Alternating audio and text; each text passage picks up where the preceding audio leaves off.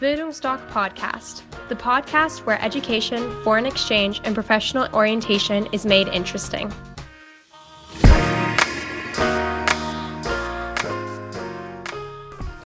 Ähm, auf die Idee gekommen, ein Auslandsjahr zu machen, bin ich, nachdem ich in der achten Klasse zwei Wochen in England war mit meiner Schule. Wir haben dort ähm, halt eine Klassenfahrt gemacht. Wir waren dort in der Sprachschule und haben halt dann bei Gastfamilien zwei Wochen lang gewohnt. Und ähm, danach habe ich den Entschluss gefasst, okay, ich will längerfristig ins Ausland und ich wollte unbedingt in die USA, weil ich halt so ziemlich besessen von amerikanischer Popkultur war. Äh, schlussendlich ist es dann aber ähm, insbesondere aus finanziellen Gründen Brasilien geworden. Und meine Eltern standen aber die ganze Zeit hinter mir. Also die Idee von USA fanden sie gut, weil sie wussten, dass ich gut in Englisch war. Ich habe mich für die englische Sprache total interessiert. Und ähm, dann, als es hieß, ja, okay, dann machen wir halt Brasilien, ähm, waren meine Eltern auch die ganze Zeit ähm, eigentlich voll unterstützend und mit dabei, weil sie gesagt haben, das ist so eine einmalige Gelegenheit im Leben und die sollte ich auch ergreifen. Im Vorfeld hatte ich besonders Angst, keine Freunde zu finden, ähm, weil ich eigentlich am Anfang immer ein bisschen schüchtern bin und die Situation ähm, gern erstmal so analysiere. Ich dachte halt, ja, ich, ich kann die Sprache nicht, wie soll ich mich dort irgendjemanden anfreunden? Ähm, das Ding ist aber, dass man halt einfach seine Zeit braucht. Also ich habe schon drei, vier Monate gebraucht, bis ich so richtig meine feste Freundesgruppe hatte. Aber das ist halt einfach so in sozialen Beziehungen, wenn man wirklich ähm, feste Freunde haben will und halt auch wirkliche Freunde, das braucht einfach seine Zeit, das muss man sich ein bisschen aufbauen. Und gerade wenn die Sprachkenntnisse ähm, am Anfang noch nicht so gut ist, dann ist das halt ein bisschen schwieriger. Aber je besser man in der Sprache ist, desto einfacher ist es auch Kontakte zu knüpfen. Das war dann auch immer mein Anreiz, besser in der Sprache zu werden. Also meine Vorfeld, ähm, meine Ängste im Vorfeld haben sich überhaupt nicht bestätigt. Ähm, Schüler, die kein Highschool-Jahr machen wollen, weil sie halt Angst haben, dann äh, nicht mehr im Klassenkollektiv zu sein. Also wenn es so akademische Gründe sind, also man kann eigentlich immer mit seiner Schule reden. Ähm, da würde ich mich halt wirklich an die Schule wenden. Aber wenn es jetzt so soziale Sachen sind, also man will halt seine Freunde nicht verlieren, ähm, dann würde ich halt einfach sagen, also ihr könnt euch halt ähm, ich würde es mir davon halt nicht kaputt machen lassen, weil wenn es wirklich eure Freunde sind, sind die auch immer noch eure Freunde, wenn ihr ein Jahr später wiederkommt. Und wenn nicht, dann wisst ihr ja auch, dass das sowieso keine längerfristige, tiefe Freundschaft war. Ihr müsst euch überlegen, ihr seid jetzt vielleicht in der 10., 11. Klasse. In ein, zwei Jahren werdet ihr sowieso ähm, alle eure Wege gehen. Und wenn das jetzt schon sozusagen daran nicht mehr funktioniert, weil er halt mal nicht präsent wart, ähm, dann äh, ist das ja sowieso keine so starke Freundschaft gewesen und ähm, heutzutage ist es ja total einfach in Kontakt zu bleiben, also über WhatsApp, jetzt mit Zoom, also das ist ja eigentlich alles total unkompliziert und ich werde es mir davon halt nicht kaputt machen lassen, weil ihr müsst auch so sehen, was ist mit den Freunden, die ihr gar nicht erst kennenlernt im Ausland, weil ihr euch nicht traut, dorthin zu gehen, nur weil ihr jetzt Angst habt, eure Freunde zu verlieren. Das Kofferpacken war äh, sehr stressig, ich habe viel zu viel mitgenommen ich würde es wirklich nicht so lange rausschieben und ich würde halt wirklich so eine Pi mal Daumenregel, also ähm, gerade wenn es so wärmere Länder sind, also ich würde schon einen warmen Pullover und eine längere Hose mitnehmen, aber nicht zu viel, einfach von allem so, vielleicht ein, zwei, alles vielleicht, dass man doppelt hat und das tauschen kann, weil man kauft sich auf jeden Fall viel zu viel Sachen dort und ähm, ja, also nicht zu voll packen, Platz im Koffer lassen, das ist so meine Devise. Meiner Gastfamilie habe ich ein ähm, original erzgebirgisches Räucherhäuschen mitgenommen und ähm, so typisch ostdeutsche ähm, Schokolade, also von ostdeutschen Marken hier. Ähm, der Ankunft bei meiner ähm, Gastfamilie am Flughafen, die war sehr ähm, ruhig, also ich wurde sehr herzlich aufgenommen, ähm, wurde gleich umarmt und ähm, ja, genau, dann sind wir eigentlich auch schon, haben den Flughafen verlassen und sind ähm, dann mit einem Uber eine Stunde bis in die Stadt gefahren, wo ich gelebt habe. Und ähm, das war eigentlich alles ganz ruhig und unkompliziert und da konnte ich es dann auch erstmal sacken lassen. Die erste Woche war ziemlich schlimm, also ich hatte sehr viel Heimweh. Ich habe in der Woche eigentlich gedacht, das war die schlimmste Entscheidung meines Lebens, so ein Auslandsjahr zu machen. Ich wollte eigentlich unbedingt wieder zurück nach Hause und ähm, ja, wurde dann aber von meinen Eltern mehr oder weniger so dazu überredet, das doch wenigstens einen Monat lang zu versuchen. Und ähm, dann hat es auch sich ja immer mehr gegeben. Also Heimweh ist normal, das wird jeder mal haben, aber ähm, auch das schlimmste Heimweh geht irgendwann vorbei. Der erste Schultag war ähm, eigentlich ganz angenehm. Also ich hatte natürlich mir auch davon wieder alles ausgemalt. Ähm, irgendwelche Schreckensszenarien, die haben sich aber alle nicht bewahrheitet. Das lag auch daran, dass die Schule relativ klein war. Ähm, und auch, ähm, es war zwar ein anderes Schulsystem, also zum Beispiel gab es jetzt nicht, dass jede Klasse so in einem einzelnen Klassenzimmer gelernt hat, sondern es wurden immer drei Schuljahre, ähm, haben gemeinsam in einem Raum gelernt, haben zum Beispiel an einem Tisch haben vier Schüler gesessen und die waren alle aus verschiedenen Lernjahren, dass man sich halt gegenseitig unterstützen konnte.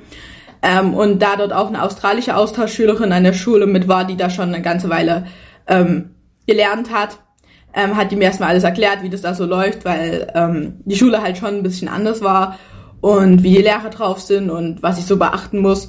Und ähm, das war eigentlich ziemlich unkompliziert.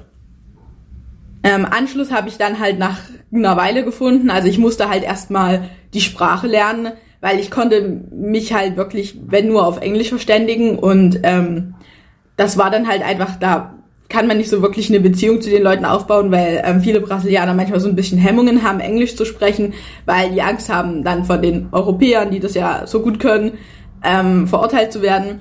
Ähm, das äh, ja, hat einfach gedauert. Also je besser meine Sprachkenntnisse wurden, desto besser habe ich eigentlich auch ähm, Kontakte knüpfen können und vielleicht auch mal jemanden um Hilfe bei der Aufgabe fragen können. Mein Stundenplan konnte ich nicht selber zusammenstellen, weil das wurde einfach von der Schule mir sozusagen mitgeteilt. Ich konnte mir zwar aussuchen, zum Beispiel, ob ich Kunstunterricht mitmache oder Musikunterricht, habe mich dann halt zum Beispiel Kunstunterricht entschlossen, aber dann hatte ich halt ansonsten ähm, alles vorgegeben, was ich belegen musste. Das war auch eigentlich ganz cool, weil ich halt so immer dieselben Leute eigentlich gesehen habe. In den Fächern habe ich wirklich alles verstanden, so also so richtig am Unterricht partizipiert habe ich dann tatsächlich nach so vier, fünf Monaten. Also gerade dann, nachdem die Weihnachtsferien vorbei waren, ähm, da konnte ich dann eigentlich so richtig mitmachen. Ich habe an der Schule keinen Laptop gebraucht, weil die Schule ähm, relativ fortschrittlich war. Also es gab in äh, allen Klassenräumen so einen Klassensatz Tablets. Es hatte zwar jetzt nicht jeder Schüler ein eigenes Tablet, aber man hat immer pro Tisch, also pro Lerngruppe ein Tablet gehabt, das hat man sich rumgereicht.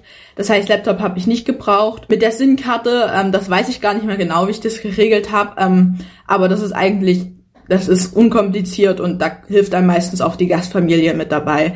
Ähm, das war jetzt nicht besonders teuer. Alltag an der Highschool war erstmal ein bisschen gewöhnungsbedürftig, weil ich halt zum Beispiel Blockunterricht hatte und ich hatte halt zum Beispiel vormittags hatte ich drei Stunden sämtliche naturwissenschaftliche Fächer. Also ich hatte nicht eine Stunde Mathe und dann irgendwie Biologie, sondern ich hatte immer so einen Aufgabenblock, den ich zum Beispiel innerhalb von zwei Wochen erfüllen musste und dazu hatte ich halt immer Zeit in dem naturwissenschaftlichen Block. Und dann gab es eine halbe Stunde Frühstückspause, die war ungefähr, ich glaube, halb zehn. Und dann kam ist man wieder zurückgegangen, ähm, hatte nochmal zwei Stunden einen anderen Block, zum Beispiel Portugiesisch. Und dann ist man eine ganze Stunde zur Mittagspause gegangen und ist dann halt in ein richtiges Restaurant essen gegangen. Also das ist da relativ typisch. Da gibt so Selbstbedienungsrestaurants. Und dann nachmittags hat man sich dann halt verabredet. Also man hat sich dann in der letzten Stunde nochmal getroffen und gesagt, hey, wollen wir dann nochmal in die Stadt gehen oder wollen wir ins Kino gehen? Genau, also der Alltag war jetzt, nachdem man sich an den Blockunterricht gewöhnt hat, eigentlich ziemlich angenehm. Meine Gastfamilie, ähm, ich hatte insgesamt vier Gastfamilien, war tatsächlich etwas turbulent. Also die Gastfamilienwechsel äh, einmal aus Geldgründen. Beim ersten Mal lag es tatsächlich, dass die Konstellation nicht so wirklich gut war für einen Gastschüler, weil ich ziemlich viel alleine war und dann halt mit niemandem reden konnte. Mit meiner Gastfamilie so richtig zu Hause habe ich mich dann immer gefühlt, ähm, wenn ich auch mal mit meiner Gastfamilie gelacht habe und mich dann halt auch tatsächlich richtig mit ihnen verständigen konnte, weil am Anfang ist das ja immer ein bisschen schwierig. Gerade nachdem ich dann so drei, vier Monate dort war, da war ich dann schon in meiner zweiten Gastfamilie. Und wenn man dann halt auch einfach so ganz normal mit zum Einkaufen gekommen ist oder so und dann einfach in seine Alltagsroutine reingekommen ist. Also man muss sich halt immer auch erstmal an die Leute gewöhnen. An den Wochenenden, also ähm, habe ich meistens was mit äh, in meiner zweiten Gastfamilie mit meinen Gastschwestern untergenommen. Also wir hatten zwei Hunde, sind halt oft mit denen spazieren gegangen ähm, oder sind zum Beispiel mal in der ihr die hatten so eine Art Wochenendhaus, also so eine, ja, da sind wir immer mal hingefahren, wir haben da zusammen Mittag gegessen, manchmal mit auch anderen Familienmitgliedern, ähm, die dann von weiter weg gekommen sind. Oder wir sind dann ganz oft in die Shopping Malls gegangen, ähm, weil das in Brasilien relativ üblich, dass man sich halt seine Zeit dort vertreibt, weil die meistens relativ riesig sind und auch immer mit so richtigen, also wie man das auch aus den USA kennt, so gibt es auch in ähm, Brasilien, da gibt's richtige solche Food Courts und da gibt's halt 20.000 verschiedene Fastfood-Läden und ähm, alles Mögliche. Und ähm, ich habe auch tatsächlich, hatte ich die Möglichkeit, sehr viel zu reisen, dadurch, dass ich auch oft meine Gastfamilie gewechselt habe. Ähm, äh, zum Beispiel mit meiner dritten Gastfamilie hatte ich halt auch mal die Möglichkeit, in den Westen von Brasilien zu reisen, also an die Grenze zu Paraguay und war dort auch zwei, dreimal insgesamt ähm, in Campo Grande. Das ist eine ähm, Stadt in dem Bundesstaat Mato Grosso do Sul. Und ähm, bin dann auch nach Bonito und ins Pantanal gefahren. Das ist so ein, ähm, da gibt's ganz viele verschiedene Wildtiere. Ähm, das ist so ein, ein Art Reservat sozusagen. Da gibt's auch sehr viele Papageien beispielsweise, die dort leben. Und ähm, dann war ich halt, ich auch noch von meiner Partnerorganisation in Brasilien, wurde ich an, äh, die haben mit einer Organisation zusammengearbeitet, die für die Austauschschüler in Südamerika ähm, Rundreisen organisiert hat. Da habe ich einmal eine Reise mitgemacht nach Rio de Janeiro, ähm, dann noch einmal mit nach Foz de Iguaçu und ähm, war dann auch mit der noch zehn Tage im Amazonas. Genau, und mit meiner äh, zweiten Gastfamilie bin ich auch noch mal nach Trancoso geflogen. Das ist äh, im Bundesstaat Bahia, das ist im Norden von Brasilien und habe dort ähm, Silvester und den Jahreswechsel verbracht und meinen 17. Geburtstag dort gefeiert. Äh, in Belo Horizonte, ähm, dadurch, dass es halt eine Großstadt ist, also ich habe sehr viel Uber benutzt, weil das dort einfach relativ, ja, das war so die schnellste Möglichkeit von A nach B zu kommen, also je nachdem nach einer Uhrzeit, also wenn man jetzt 18 Uhr äh, ist man dann halt auch in die Rush Hour gekommen, das ging dann nicht mehr so gut, aber zur Schule bin ich zum Beispiel, als ich ganz im Zentrum der Stadt gelebt habe, da gab es so eine Art Linientaxi, da ist man halt einfach eingestiegen und hat umgerechnet vielleicht einen Euro bezahlt und ist dann einfach die Hauptstraße in der, in der Großstadt ähm, einfach entlang gefahren bis zur Schule. In meiner zweiten Gastfamilie habe ich dann öfters auch einen Bus genutzt, weil da die Verbindung eigentlich am besten war. Ähm, das hat auch umgerechnet, war das alles sehr viel billiger als hier in Deutschland. Genau, so bin ich eigentlich meistens von A nach B gekommen. Äh, Taschengeld habe ich auf jeden Fall gebraucht, also insbesondere dann, als ich aktiver wurde und mich auch mit Leuten getroffen habe. Also ich glaube, ich habe umgerechnet schon monatlich so 200 Euro ausgegeben. Also gerade am Anfang hat man dann doch eher unkontrolliert dann auf einmal total viele Sachen gekauft, weil man einfach ähm, so viel gesehen hat. Ich musste mich dann auch erstmal äh, ja ein bisschen zurückhalten und erstmal lernen, mit dem Geld umzugehen. Genau, die Kommunikation mit zu Hause war eigentlich relativ unkompliziert. Also klar, am Anfang, als ich noch total viel Heimweh habe, in den ersten Monaten habe ich wirklich gefühlt jeden Tag irgendwie mit meiner Familie geschrieben oder telefoniert. Und dann, je länger ich dort war, desto öfter habe ich aber auch einfach mal vergessen, irgendwie anzurufen oder Bescheid zu geben. Ich meine, heutzutage mit Instagram, WhatsApp, Facebook, also es ist ja total unkompliziert, auch die Leute sozusagen ähm, zu informieren, was man gerade so macht, wo man ist, ohne die Leute ähm, jetzt direkt anzuschreiben. Also das war alles sehr einfach. Ich habe halt dann gerade in den letzten drei Monaten habe ich vielleicht einmal im Monat meine Eltern angerufen und ähm, weil die Zeit ist dann einem manchmal auch irgendwo zu schade, weil man weiß, seine Zeit läuft gerade ab und da will man sich lieber mit den Leuten dort beschäftigen als mit den Leuten zu Hause. Meine Highlights gab es viele, also natürlich ähm, die ganzen Reisen, die ich gemacht habe, weil ich einfach so viele, ich hatte relativ Glück, weil ich echt viel von Brasilien gesehen habe und jedes Mal einfach eine komplett andere Seite von dem Land kennengelernt habe. Also egal, ob es jetzt der Strand in Trancoso war oder jetzt halt zum Beispiel die Wasserfälle in Foz Chiguazu. Ich hatte auch einmal Glück, äh, ich konnte mal eine Vorlesung an der Universität besuchen, ähm, weil meine eine, weil die Mutter von meiner Gastmutter in meiner dritten Familie ähm, als Lehrerin dort gearbeitet hat und da konnte ich mal eine Uni-Vorlesung besuchen, aber ähm, auch dann so einfache Sachen, also wie zum Beispiel, dass ich dann im Unterricht einfach mal zum Beispiel wirklich eine Präsentation halten konnte und merk, merkte, ich konnte mich plötzlich fließend auf einer Sprache unterhalten, die mir sechs Monate davor noch komplett unbekannt war und ich kein Wort dort gesprochen habe. Ähm, also eigentlich dieser ganze Prozess, dann zu merken, oh mein Gott, ich habe plötzlich Freunde hier, ich habe mir hier ein eigenes Leben aufgebaut und ähm, diese, dass man merkt, dass man halt einfach komplett unabhängig geworden ist und das war eigentlich so das beste Gefühl immer mit. Ankommen in Deutschland war extrem surreal. Ähm, ich habe es halt sofort gemerkt, als ich wirklich aus dem Flugzeug ausgestiegen bin und äh, zur Gepäckrücknahme äh, gegangen bin und auf einmal kamen mir die Leute einfach wirklich grimmig vor. Ich habe sofort irgendwie die brasilianischen äh, Gesprächsfetzen vermisst, die man halt immer so hört am Flughafen oder auf der Straße. Und ähm, es war einfach ein sehr ungutes Gefühl schon. Und ähm, gerade als ich dann zu Hause wieder in meinem Zimmer saß, war es auf einmal so, und das war's jetzt. Also ich konnte das echt lange Zeit nicht so richtig gut verdauen, dass ich jetzt wieder zurückgekommen war.